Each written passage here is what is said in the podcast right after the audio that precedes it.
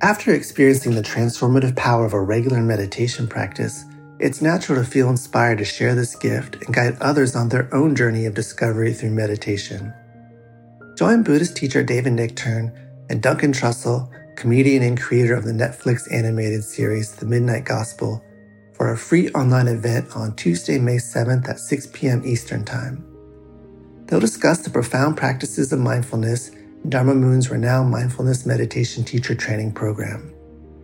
Get certified by Dharma Moon to teach meditation, lead group practice sessions, and work with individual students. Visit dharmamoon.com slash be here now for more info and to reserve your spot for the free online event with David Nichtern and Duncan Trussell.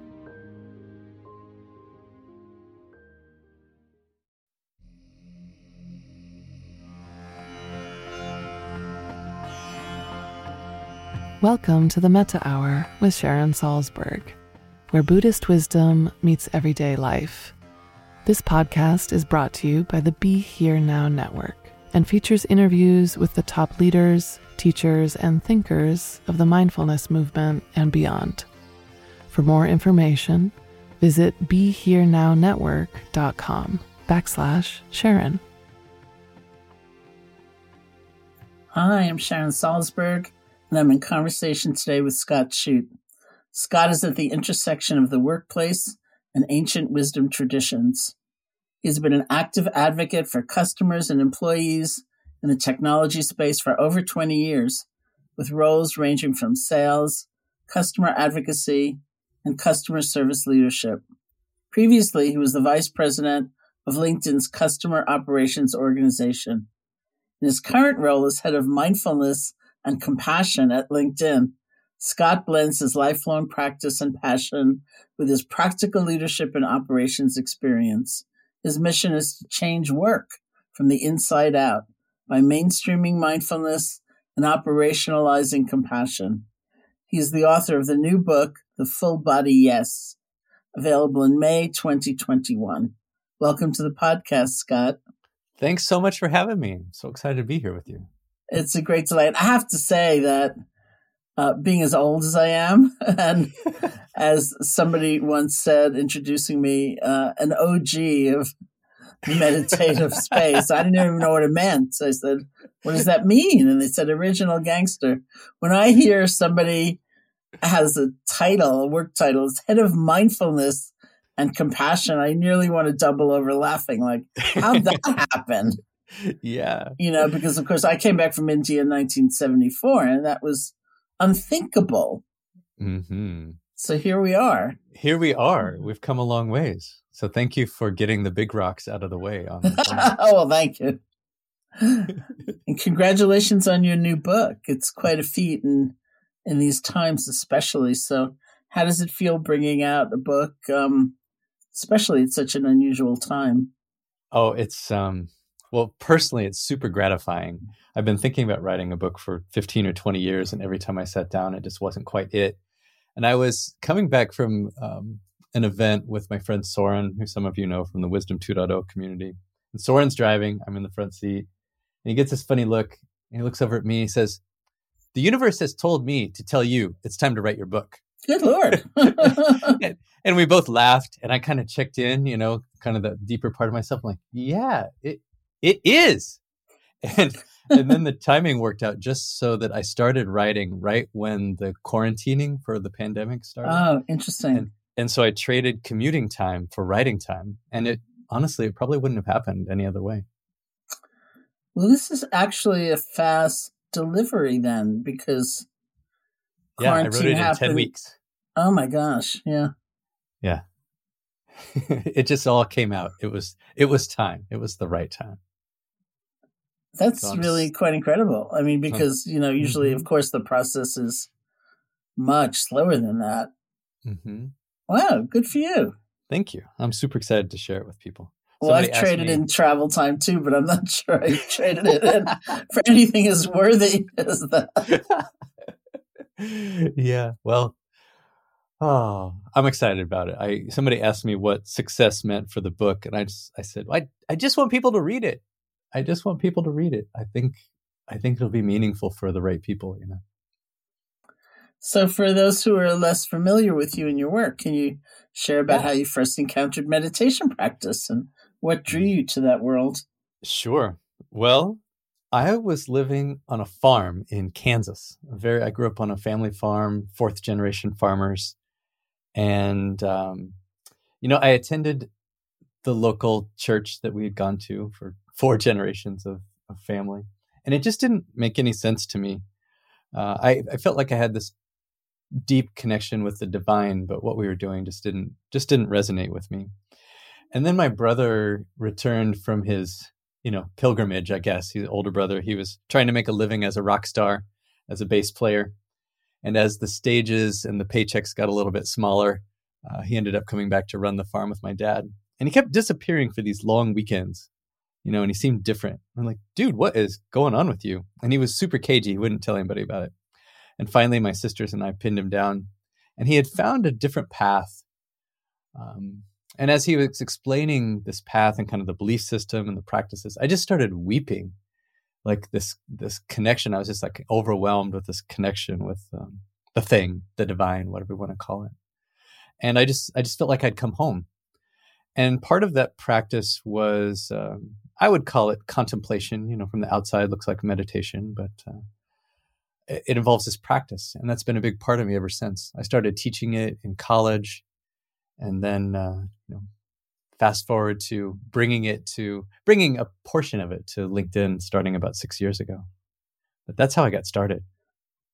Well, that's also a really interesting evolution because uh, not everybody brings their practice, which is often considered so personal, right, um, to their workplace. Right. Yeah, it was. Um, you know, about I've been at LinkedIn now for over eight years, and about two years into it, so about six years ago, I realized it was such an open place. You know, our CEO Jeff Weiner was talking about his own meditation practice using Headspace at the time, mm-hmm. and he talks about compassion and compassionate leadership. And I was thinking, wow, maybe this is a place I can bring my practice and share, you know, in a secular way, in a way where I can find language that it's inclusive and open. And I sat down with my friend who runs our wellness organization. And at the time, I was the vice president of global customer operations. I had a big job. I was leading a team of a thousand people. So I was hanging out with my friend and we were talking about meditation. And he was telling me what I asked him what we did at LinkedIn. He was sharing. He's like, he saw this look in my eyes. He says, wait a minute, do you do something? I'm like, yeah, I could, I could lead something. And he got super excited about it. And I got super excited about it. And I went back to my desk and I did absolutely nothing about it for three months because I was afraid. Mm-hmm. You know, when I was when I was a kid, uh, this new thing that I had found, this practice, was not popular with my parents or with you know the community, and so I had kind of that same fear. It's like, okay, um, am I okay doing this? Am I going to be made fun of? What's this going to do for my brand? What are people going to think of me? Am I going to get in trouble? And I finally just got over myself and just did it. And so first, the first time there was one person there, and I'm sure that guy was just as terrified as I was because I never saw him again. and then the next week there were three, and then there were five, and then it became a regular thing. Then it would be like, okay, well, the marketing team's having this offsite and they're going to do breakout sessions at one point. You want to lead one of the breakouts do a meditation? Sure. 80 people. Or, you know, the CFO is having a summit. Can you kick off their summit with a meditation? Sure. 400 people. And pretty soon I just became known as the meditation exec. And I had raised my hand to be the executive sponsor of a mindfulness program, which we didn't have. We created one. And then I did that for three or four years as a volunteer. And then the tipping point for me was that our CEO, Jeff, gave the commencement address at Wharton and talked about compassion. Right. So this is your at a commencement address, you get one big piece of advice, right? His big piece of advice was if you want to be successful in life and in work, be compassionate. And then, you know, the next day he's on TV and it's all the reporters want to talk about. And I was thinking, okay, it's time. It was time for me personally because I'd been in my role for six years and I was I was ready to quote do mindfulness as a career. I was going to do it somewhere. And then it was also time for LinkedIn to invest because if we have this message from the CEO that compassion's the most important thing you can do, we send 15,000 people back to their desks with that message. What does that mean? And so I made a pitch to to Jeff, our CEO, to our head of HR, and with their immense support, they essentially gave me a blank piece of paper to go figure it out. And so for the last two and a half years, my role has been I'm head of mindfulness and compassion. And my job is to change work from the inside out by mainstreaming mindfulness and operationalizing compassion. So I think that's pretty cool. Wow, it's extremely cool. I mean, I, I, I really like that, especially like the sense of operationalizing, although it's not a word that, you know, right. you find in the ancient texts. But um, I mean, I think that in some ways that's the whole point because we all hold certain values in the abstract, but what does it mean?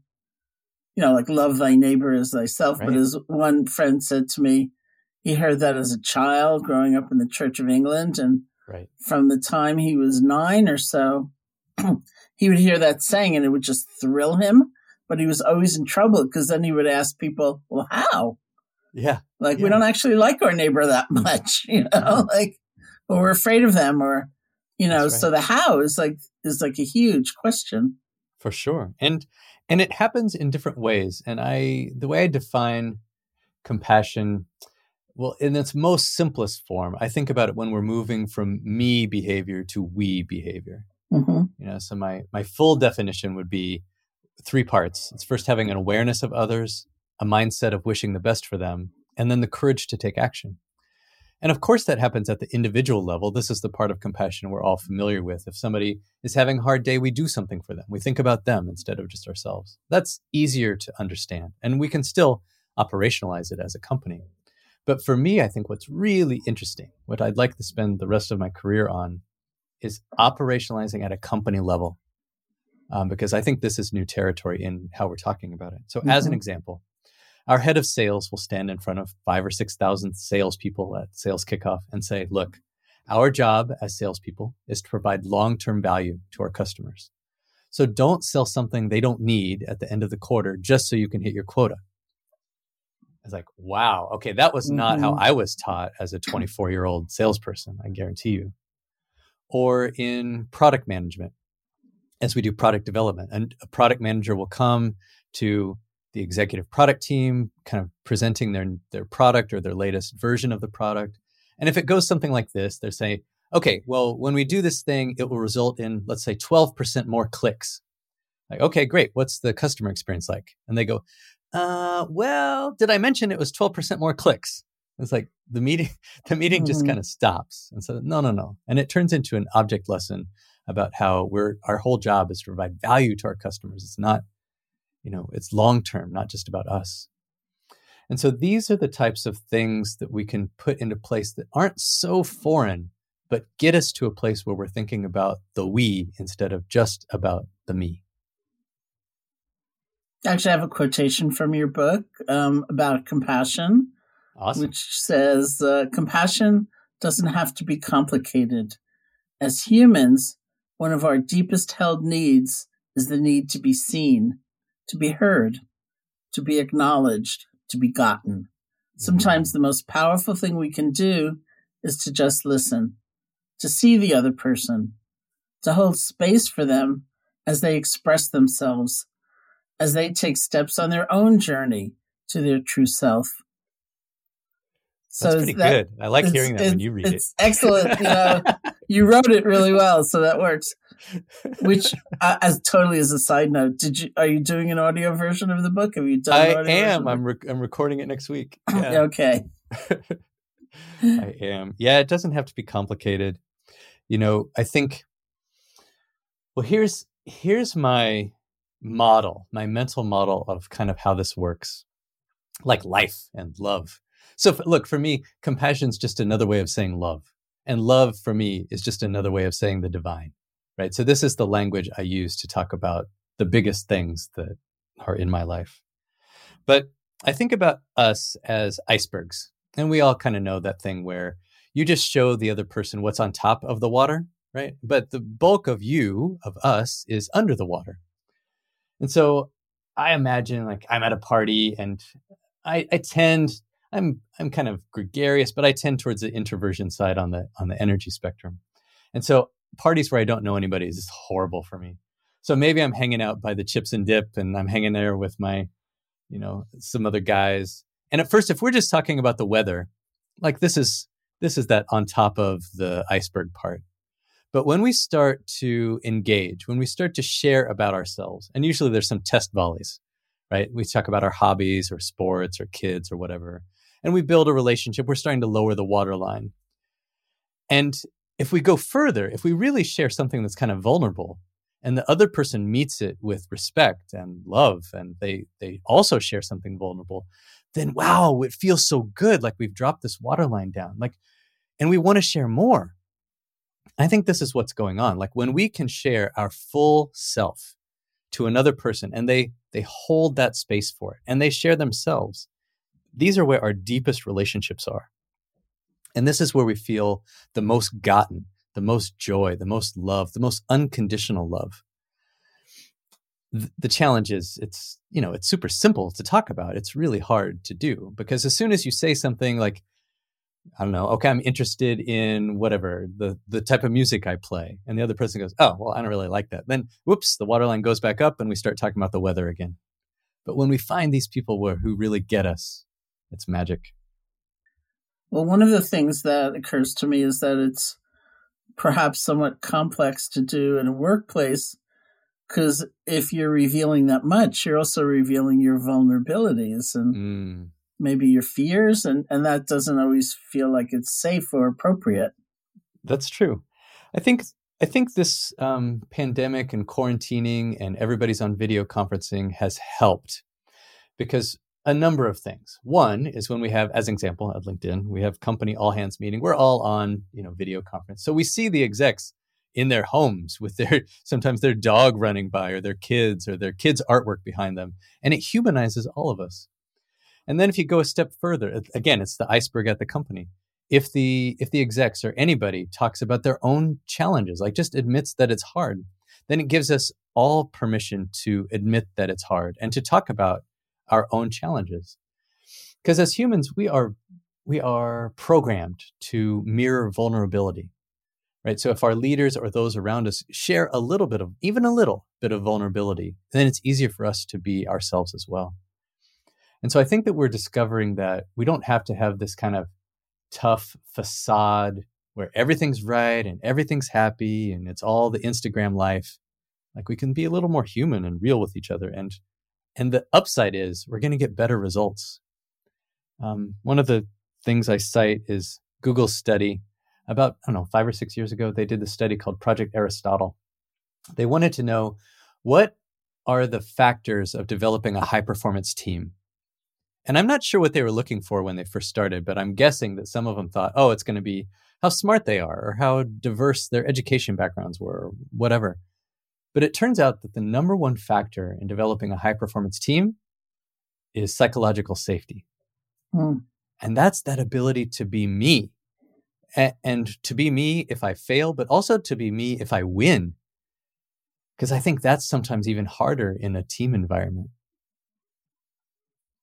goes back to being connected. Do people at LinkedIn have um, kind of communications training, or is this? Oh just, wow, that's an interesting question. I think I think it happens by example. Okay. Because what happens is, you know, it happens in every company meeting where the executives are modeling the behavior, and I think as a leader, this is you know, the the the most important thing you can do. Just modeling behavior about how to treat each other, and modeling behavior about how to show up and that creates this you know umbrella of safety but it also creates this expectation that you will act a certain way actually i think this is a really important point about companies i think companies have an opportunity to shape consciousness in a way that you know religions or government have been doing for thousands of years but some religions and many governments have lost you know the high road and so mm-hmm. it's up mm-hmm. to these companies you know, if you're going to join a company, you have to kind of fit into the company culture. So, company has an extraordinary power to to shape a consciousness. When I was working um, through this project uh, at the Garrison Institute in Garrison, New York, for domestic violence shelter workers, we started with uh, bringing tools of yoga and meditation to frontline workers, and then and then that moved over to directors and supervisors, and the directors themselves came up with a kind of slogan, yeah. which was that they wanted to instill a culture of wellness at work. Mm. And these are, you know, pretty brutal workplaces. And yeah. it was very interesting because people had different ideas, including um, I'm going to grow a rooftop garden or I'm going to bring in healthier snacks or something. And everybody talked about a physical space where the staff could go just to chill, you know, Right. just Right. to just to simply be. And interestingly enough, um, one director of a shelter, because a culture, of course, might mean your own body and mind. It might mean your desk. It might mean your team. It might mean the whole company or the whole Mm. place. And and what she said was, in order to try to instill a culture of wellness at work, I've decided I'm going to have to take a lunch break. And everyone in the room who did not work at a shelter was aghast. And we said, You don't take a lunch break, isn't it like in your contract?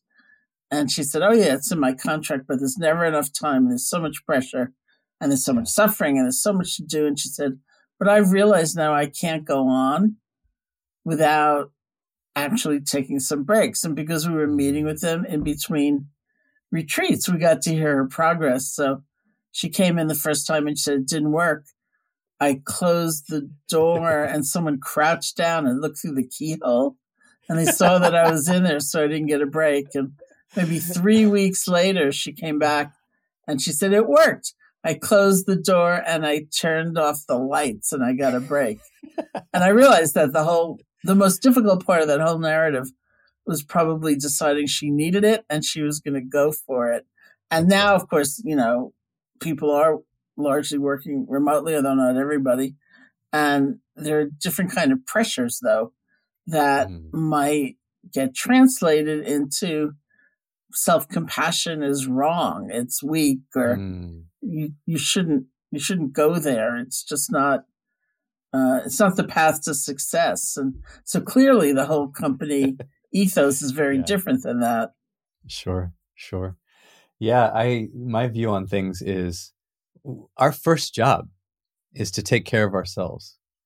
And you know, I think one of the biggest things we do in life is raise our own consciousness. Because as we do, as we become more self-aware, we also become more self-aware of others. And by nature, we start to become more compassionate. So you can open a newspaper, open your app that gives you the news and look at any of the world's problems. And there are an infinite number, it seems. But for me, the baseline of what I can do to solve each one of those problems starts with compassion. And that compassion starts with self compassion.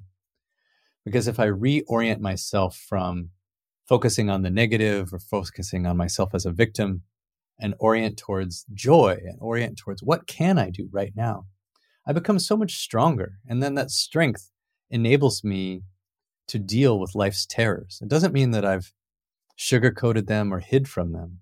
It just means I've strengthened so that I can deal with them. So for me, it starts with self care and self compassion. Of course, that is the fear that's commonly held that self compassion means laziness, gratitude means that I'll settle for almost nothing, you know? Mm, yeah. The, I, I view it as opposite. I think the the more aware we are, the stronger we are, the more discerning we can be about um, the values that we hold and when those values get trampled on, and then gives us the strength to go operate from a clearer perspective. So I'm very intrigued by your book title, The Full Body Yes Change Your Work and Your World from the Inside Out. Can you say something about it and how you how you came to it? Plus I want to tell you I'm gonna I'm gonna write to Soren immediately and ask him what I should do next. well, he'll have to wait till he gets the full body yes to tell you.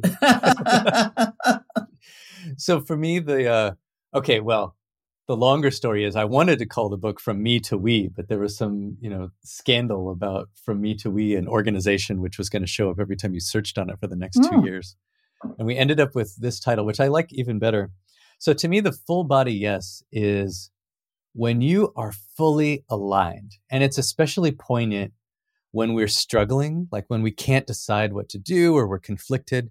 And then something happens. It could be it could be grace, it could be we stumble into it, but all of a sudden we just know, we just know we're supposed to do something.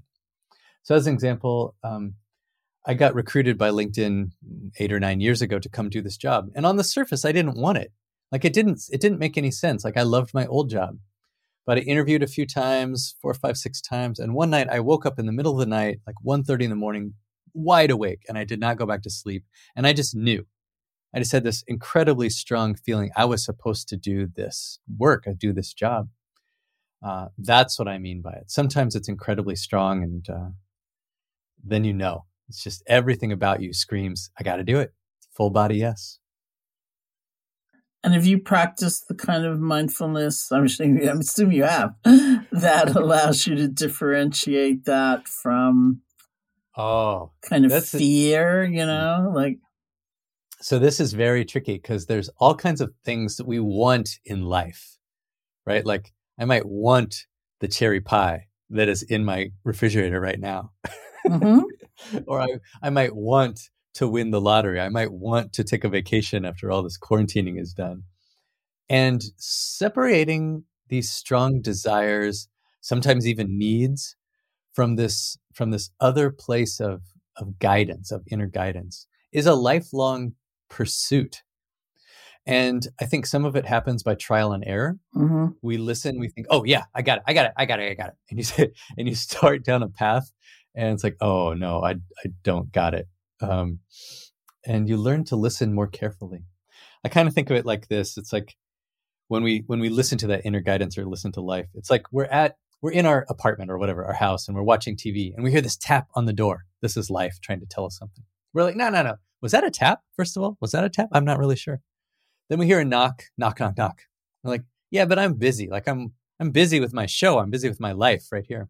And then we hear this pounding, like life is really like trying to break us away from something. But we're so focused on what we've been doing, uh, the TV show we're watching, we, we can't be bothered to get up and answer it. And if we don't listen, life will just blow the door open and mess up our whole life and our whole living rooms rearranged and turned upside down. And then we complain like we're a victim. We're like, wow, why didn't you tell me? Somebody should have just told me. I totally would have listened. Yeah. It's a lifelong practice. Mm-hmm. The reason I asked was because the, the first thought that came up in my mind was uh, in 1974, uh, I was leaving India for what I was absolutely convinced was a very brief period back in the States uh-huh. before I went back to live in India for the entire rest of my life. And I was so sure. And I went to see one of my teachers, this woman named Dipa Ma, to just like say goodbye and get her blessing for my extremely brief journey back to the States before right. I went back to India for the rest of my life. And it was during that visit that she told me to teach. And she said, when mm. my friend Joseph Goldstein had already come back maybe six months before, and she said to me, when you go back, you'll be teaching with Joseph. And I said, no, I won't. And she said, yes, you will. And I said, no, I won't. I mean, it was ludicrous in my uh-huh. mind, both that I could teach and also that she thought that's what was going to happen because I was right. so sure right. it was not going to be that way. And of course, she was correct. So uh, right. uh, it took me a while to see that. I mean, I came back to the States still convinced I was going back to India and then ended up in Boulder uh, visiting Joseph, who was teaching at Naropa, met Jack Kornfield there, and um, the three of us started getting invitations to teach. And so I said, oh, yeah, I'll just do this course. Then I'll go back to India. And then, you know, right. and then there was another one. And it was like one day I woke up and I thought, oh, she was right. I could not have been more wrong. Uh huh. Yeah. This, this is very tricky is to sort this out. And I think part of that means remaining open, right? Remaining open even after we feel like we're on the right path because it's a continu life is life is changing all the time. So what's right today might not be right tomorrow but it's the constantly seeking it with that childlike wonder to say what what does life want for me? What do i want? And being a co-creator that's where the beauty and the magic happen i think.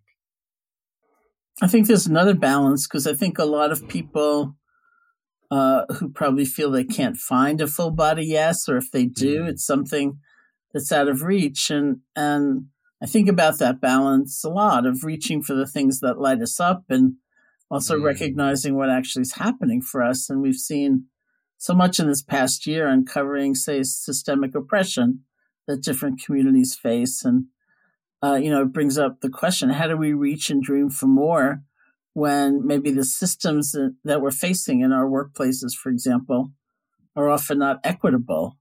Right, right. This is hard because sometimes life is really challenging and we we do as humans tend to focus on the negative. We've mm-hmm. just been programmed that way physically and emotionally. And it's kind of up to us to continually shift internally towards joy, towards optimism. And that shift may not in the short term change the external circumstances. That depends on how much choice we have and how much influence we have over the circumstance. But this reorientation towards optimism and joy makes us stronger and it's from that strength that we that we build our character that we build our strength to deal with the hard things uh, just last night i rewatched the movie invictus which is um, it's about nelson mandela it's about south africa and around 1993 to 95 and it was struck as was kind of the point of the movie in that he had spent 30 years ish in prison and then came out and was willing to forgive his captors and when he did have the opportunity to influence, he didn't influence from a place of revenge or a place of vindictiveness. He tried to do it from a place of compassion, the we, including the people that had locked him up for 30 years. And so part of that was his own internal strength, this moving from I'm a victim um, and life happens to me. And there's a progression. It moves from life happens to me to life happens for me. Okay, then I see that wow, what if I viewed every situation as a place to gain strength? And then eventually we get so strong, we become such a co creator with life that life happens through me, through us. So this stuff is not easy. If it was easy, well, if it was easy, we'd all be there, uh, but we're clearly not. Well, sometimes I think it's especially hard to try to describe in words because it's so experiential. It's like it, mm. I, I, see the same problem with the word mindfulness because um, so many of the ways it's defined are accurate, but they're mm. Misconstrued often by us. Like mindfulness means being with our experience without judging, or mm. it means mm. accepting things the way that they are. And I think about this time I was um, leading a meditation somewhere, and often when we teach, we begin by the suggestion, like sit and listen to sound. It's just mm. a way of of kind of relaxing deep inside. And so I'd gotten just that far in the instructions when someone raised their hand and said, What if it's the sound of the smoke alarm I hear going off? Should I sit here mindfully knowing it's the smoke alarm going off? Or should I get up? And I said, I'd get up, you know, like yeah but it sounds that way. I can understand the question. I'm going to be mindful. Oh, I hear the yeah. smoke alarm without any judgment, and and so sometimes I think that um, misunderstanding is so prevalent. You know that if we are developing compassion, if we're uh, inspired, if we're lit up, if we're grateful, that means we're not mm-hmm. going to do anything about the difficult circumstances that are actually pressing down upon us or we're not going to try to make change but you're saying it's like the very basis of more effectively yes. making change yes i uh the kind of the arc i think about it is it starts with awareness it starts with knowing ourselves knowing why we make the decisions we make the our internal systems our emotions the external systems that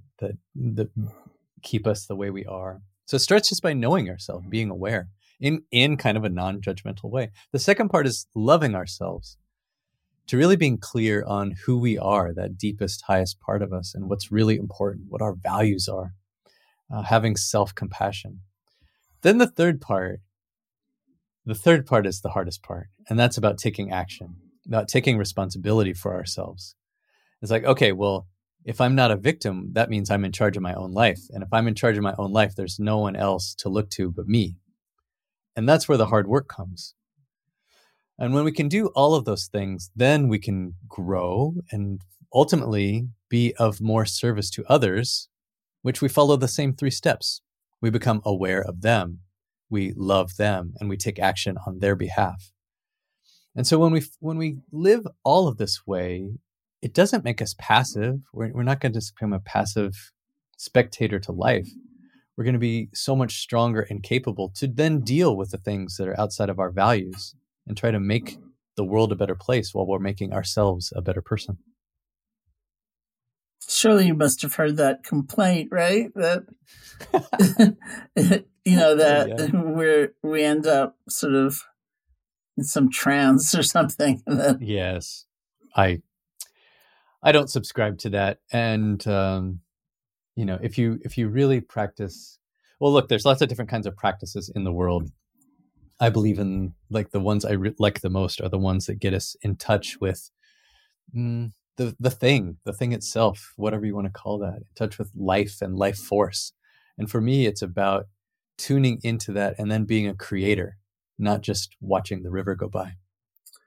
So, is what you just described, what you lay out in the book, is those steps for finding deeper fulfillment and happiness in work life? Yeah, I okay. think so. Yeah, and and part of that, you know, part of that is is realizing that we can do it, even even if the outside circumstances don't change we can change. There's a Rumi quote, which I'll paraphrase uh, something like Yesterday I was clever and I tried to change the world. And today I am wise and I'm working on changing myself. Mm-hmm. Now, this isn't just saying, okay, like you said, we just become trance like and we're just changing ourselves so we'll accept anything that comes. That's not true either. Like we're strengthening ourselves to be happy and joyful and creative and optimistic no matter what's happening to us. But as we do that, we're building our strength to then become a broader force in the world to change the things we can. So at LinkedIn, as an example, um,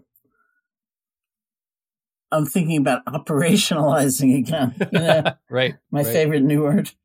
Mm-hmm. Um, and back to communication. So if somebody yeah. uh, wants to change something about expectations uh, mm. associated with their job, um, that would be a part of it, right? Like to be able to express that with maybe compassion all around, you know, rather than sure bitterness. Do you mean? do you mean uh, an employee expressing how they want their own job to be different? Yeah, yeah. I think it's it follows all the same suit.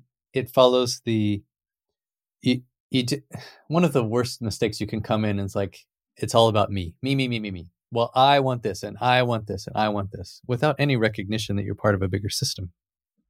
Just like in a family, if you're in relationships, you, you compromise because you're part of a system. In the same way, if somebody comes in, it's like, well, look, I know that you hired me to do X, and here's what I think I'm good at, and here's where you told me I need to work on, and uh, here's what I'm working on. And over time, I'd like to explore, you know, these other three things, and I'm wondering if those can be part of my job more over time. And there's nothing wrong with that. It's like, you know, I my my language is look, I'm here to help LinkedIn succeed. You know, and if we get to the point where the things I want to do are not the things that LinkedIn wants me to do succeed, then we should we should have a conversation to see how we can align or choose to part ways. And that happens at every level of the organization. As long as we do it in a open and honest and constructive way, we'll we'll work together to try to find a solution. Because as a manager, the I would really love it to find how to light that person up. Because I know that if they are doing the thing that they're most passionate about, or if we shade their job towards they get to do a little bit more of that thing they're most passionate about, they're going to be so much better at their job. Mm-hmm. So I want to encourage that. I think about some. So I was on a, uh, uh, a panel. Let's do grander word. It was just me and Eileen Fisher, uh-huh. the clothing manufacturer, and uh-huh, uh, uh-huh. we were at some conference together. And I was interviewing her um, up on stage, and and uh, she was talking about some of the um, things she had instituted at the company, like a minute of silence before a meeting, and um, the ability for people to give her feedback, mm-hmm. even as the founder. And mm-hmm. things like that. But every once in a while, it was almost like this chorus. She would say, "And the clothes have to be made." And then yes. you know we chat about something and say, "And the clothes need to be made." And it, yeah. it was like, "Oh yeah, that is a reality too. This is a business." That's right. It's the when we move from me to we, we don't lose the me. Me is part of the we. In other words, you know, so we, we have found that businesses that are the most successful take care of their customers and their employees and themselves, their shareholders. And these are the ones who have that balance that are actually the most successful monetarily, like they make the most money. So this is not just some feel good hippie thing. Like this is how you win. This is how you build a business. Yeah.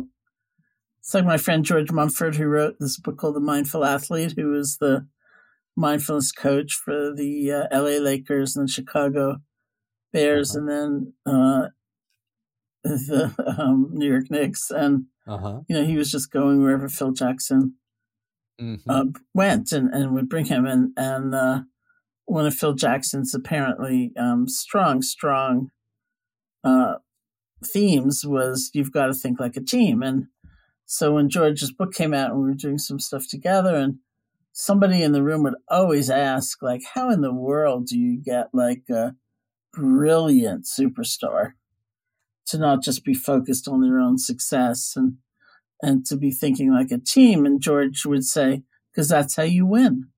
Yeah. That's how it that's actually right. works best. That's right. That's right.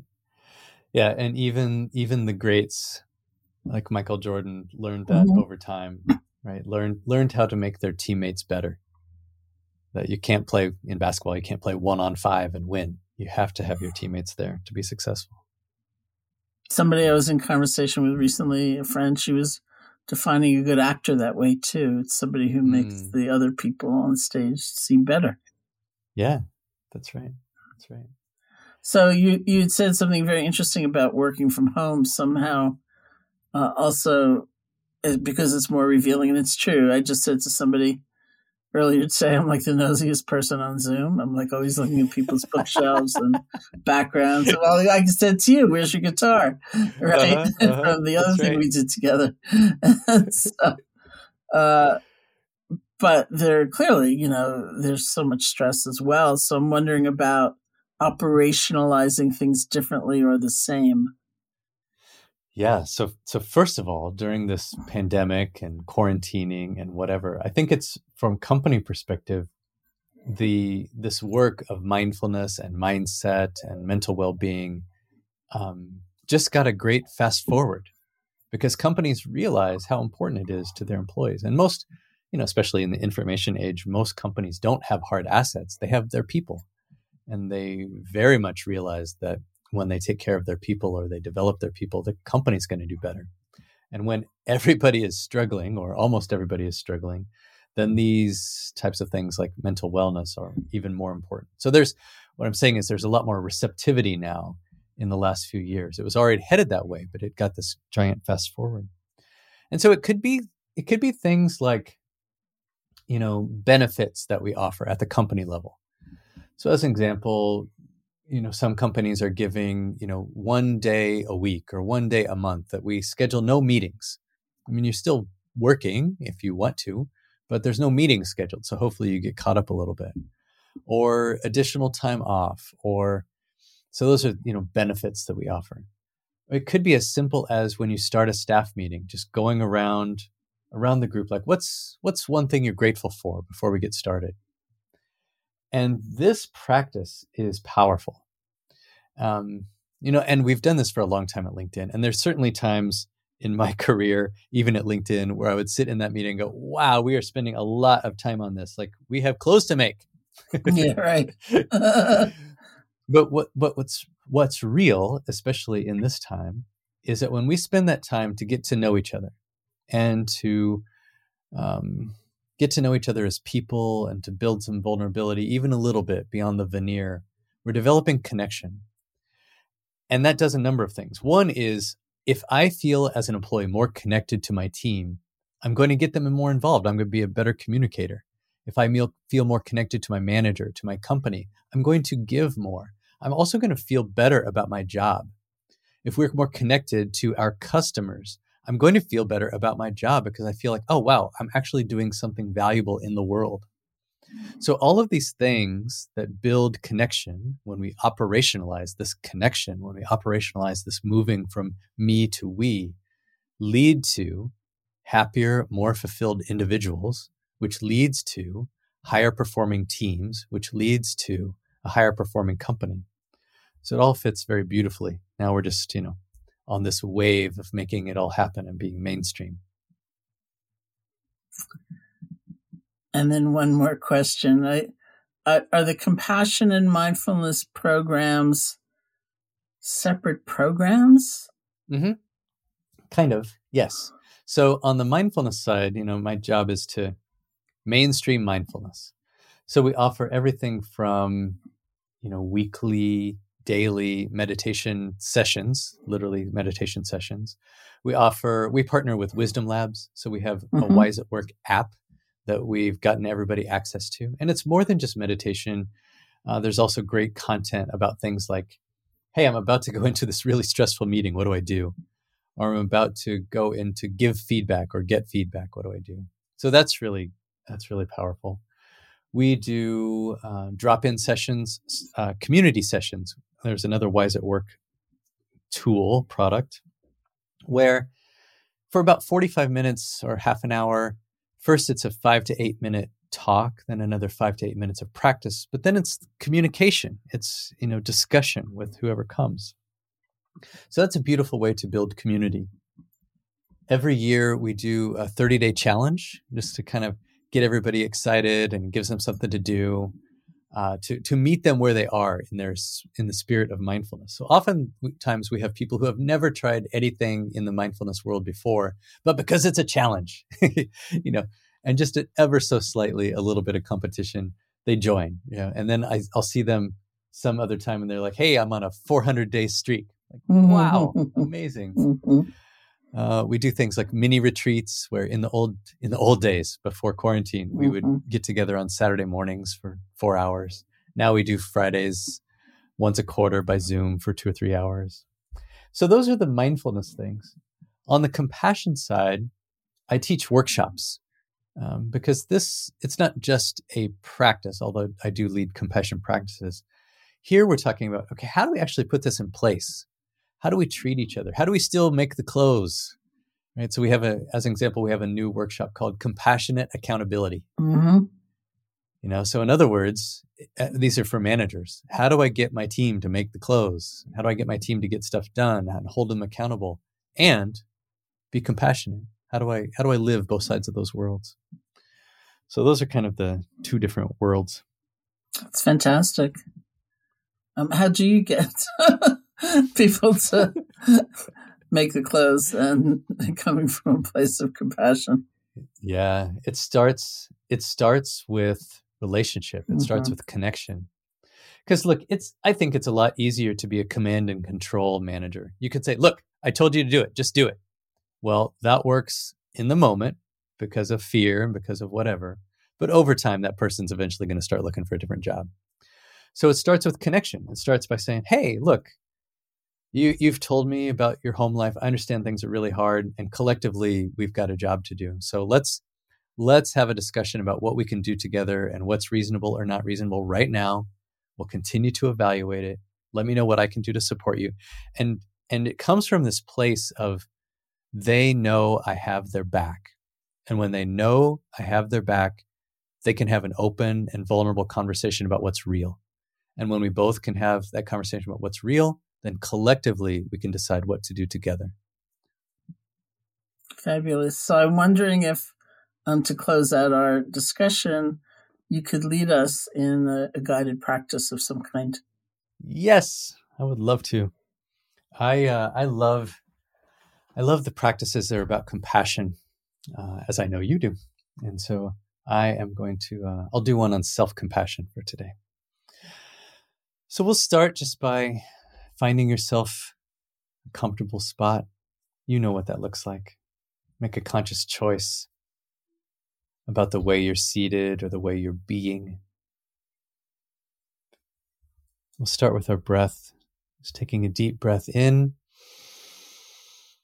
And out, exhaling all the way. Letting go of any tension that you might be holding in your jaw, your shoulders.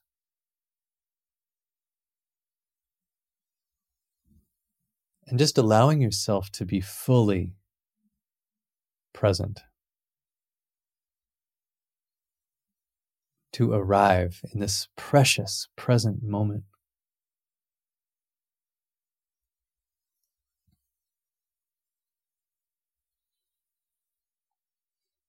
Perhaps letting a smile cross your face and allowing that smile in your heart as well.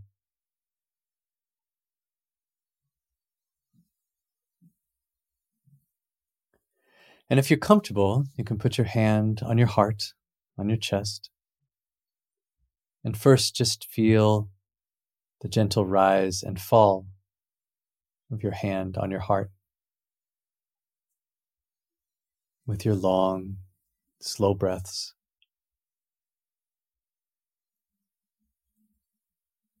When we give someone else a hug, our bodies release oxytocin and we feel a soothing effect.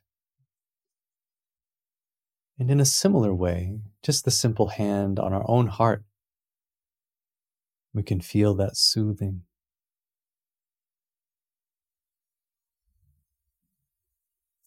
So perhaps imagining, remembering a time in your life from your childhood when you were soothed by your mother, your grandmother, or the person in your life who gave that to you.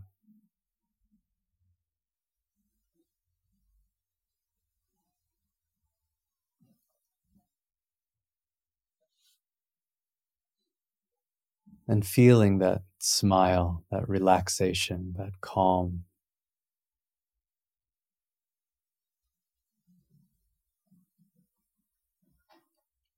And then, if you're comfortable, you can say inwardly to yourself, I am strong. May I be the strength that I need. I am patient. May I have patience with myself. I am creative. May my creative spark shine. I am compassion. May I have compassion for myself. And I am love. May I give myself love unconditionally. And may I give others love unconditionally.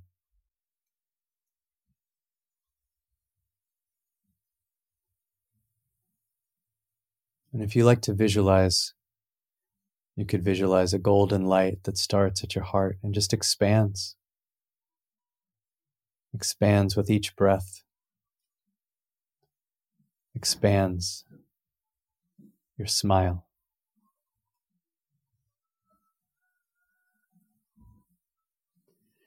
And then, with your hand on your heart, you can say your name, followed by, I love you. So I would say, Scott, I love you. And for some of us, we have judgment or hesitation. Let that go.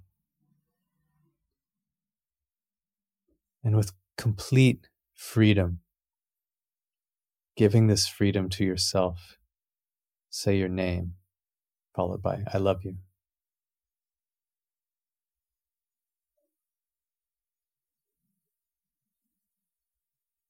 With each breath, including a smile, increasing that glow.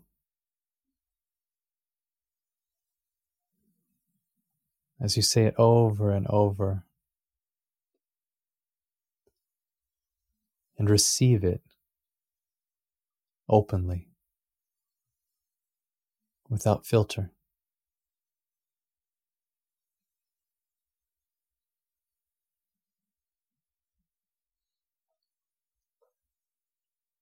basking in that good feeling.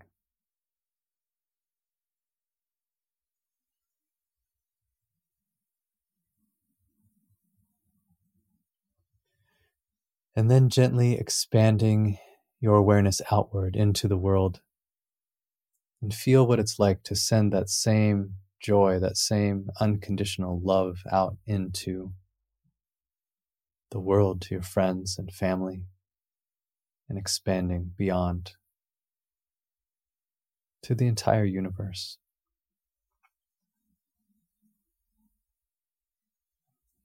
As you give it freely, you set yourself free.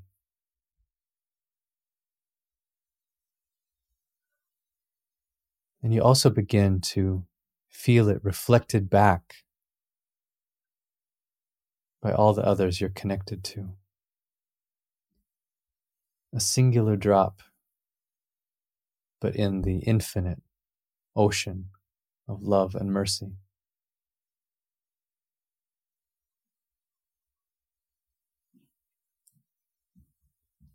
And when you're ready, you can return gently your attention here to this moment, bringing that good feeling with you. You can stretch, move your toes and fingers. May the blessings be. Thank you. Thank you so much. It's really wonderful being with you again, and congratulations again on the book, which I think is really wonderful. Thank you so much. I appreciate your support and friendship and help.